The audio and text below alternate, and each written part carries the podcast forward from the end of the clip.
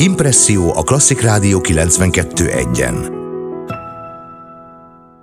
A vonalban Cseri Hanna, negyedéves bábrendező hallgató, a Budapesti Színház és Filmművészeti Egyetem volt diákja, jelenleg a Frieszefe Egyesület és a Bialisztoki Alexander Celverovics Színművészeti Akadémia hallgatója. Szervusz Hanna, szeretettel köszöntelek, remélem mindent elmondtam.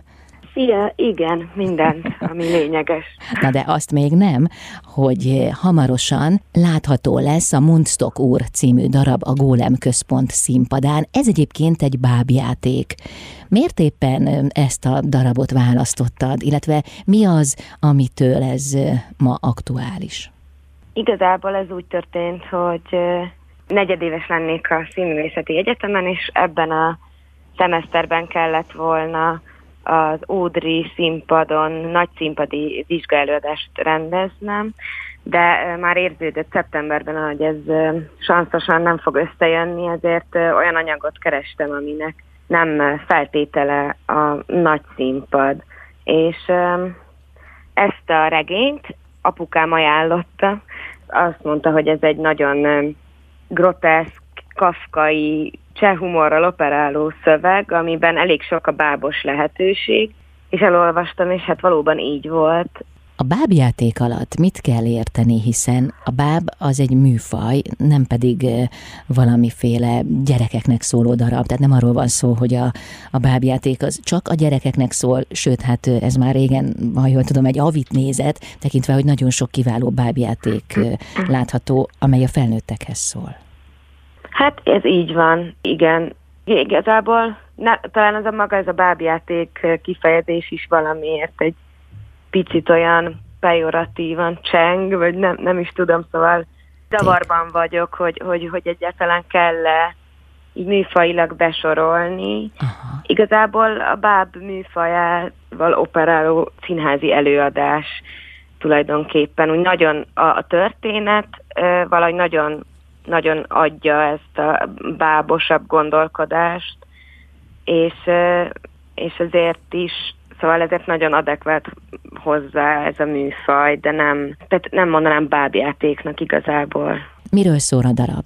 Ladislav Fuchs 63-ban írta ezt a könyvét, és ez egy prágai zsidó kistisztviselőről szól, az ő magányos vergődéséről, aki tudja, hogy érkezni fog hamarosan egy, egy behívó valamelyik koncentrációs táborba, csak éppen azt nem tudja, hogy mikor, és ettől való rettegés megkeseríti a mindennapjait, és annyira eltávolodik a valóságtól, hogy a, hogy a békés lelke ketté hasad, és ebből az ilyen permanens szorongásból születik egy árnyalak, a Mon, ez a neve, és arról szól igazából a történet, hogy Munztok úr hogyan küzd meg ezzel a félelemmel, ami a behívó érkezését körülveszi, és úgy dönt, hogy a félelem helyett inkább a, hát a racionalitást választja, legalábbis ő ugye ezt hiszi, vagyis módszeresen elkezd felkészülni a koncentrációs táborra. Például vasalódeszkán alszik, megvereti magát, nem tudom, kigyakorolja az 50 kilós bőrön legracionálisabb cipelési módját,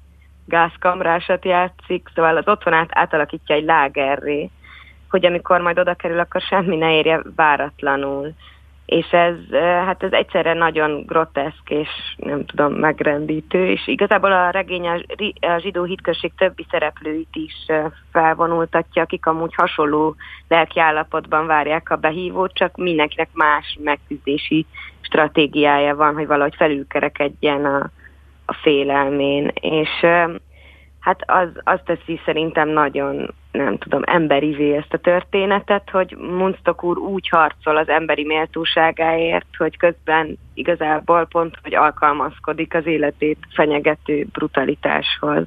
Mennyi gondolatot indít el ez, amit mondtál?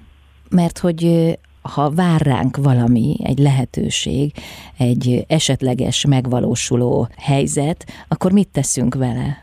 Tehát, hogy lám, ő ezt a megoldást választotta. Igen. Igen, és nagyon, hát szóval hatalmas fordulat van a végén, amit most így nem lőnék le, de, Jó. de olyan valami történik, ami az egész életét nevetséges és nagyon tragikus fénybe borítja. Uh-huh. És amikor édesapád ezt ajánlotta neked, hiszen mondtad, hogy ő volt az, ő találta meg ezt a darabot, vagy ő szerette meg, akkor amikor te először elolvastad, hogyan hatott rád?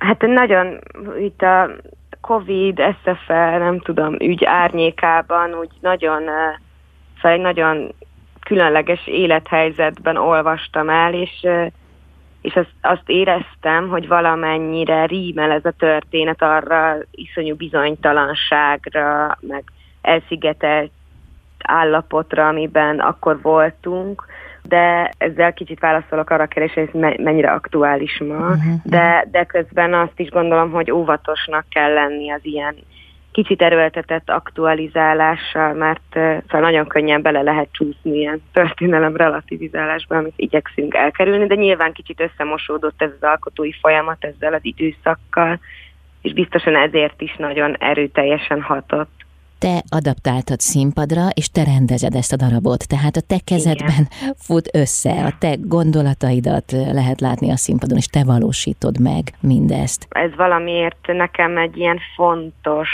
mm, Szóval, hogy azt hiszem, hogy így ma az írás aktusán keresztül tudok igazán így közel kerülni egy anyaghoz, ezért is fontos volt, hogy én adaptálhassam a bábok hogyan jelennek meg ebben a darabban? Igen, hát ugye, szóval az a gondolat, hogy valakinek a, a, a lelke vagy elméje, nem tudom, ketté hasad, ez egy elég erőteljesen bábos gondolat, és ezt mi úgy oldottuk meg, hogy mivel ez a Mon, ez az árnyalak, ő egy, ő egy külön entitás a történetben, hiába, hiába a egy, egy része, vagy egy projekciója, ő a, az egyik mozgatója a Munstakur bábnak, aki egy bunrakú típusú báb.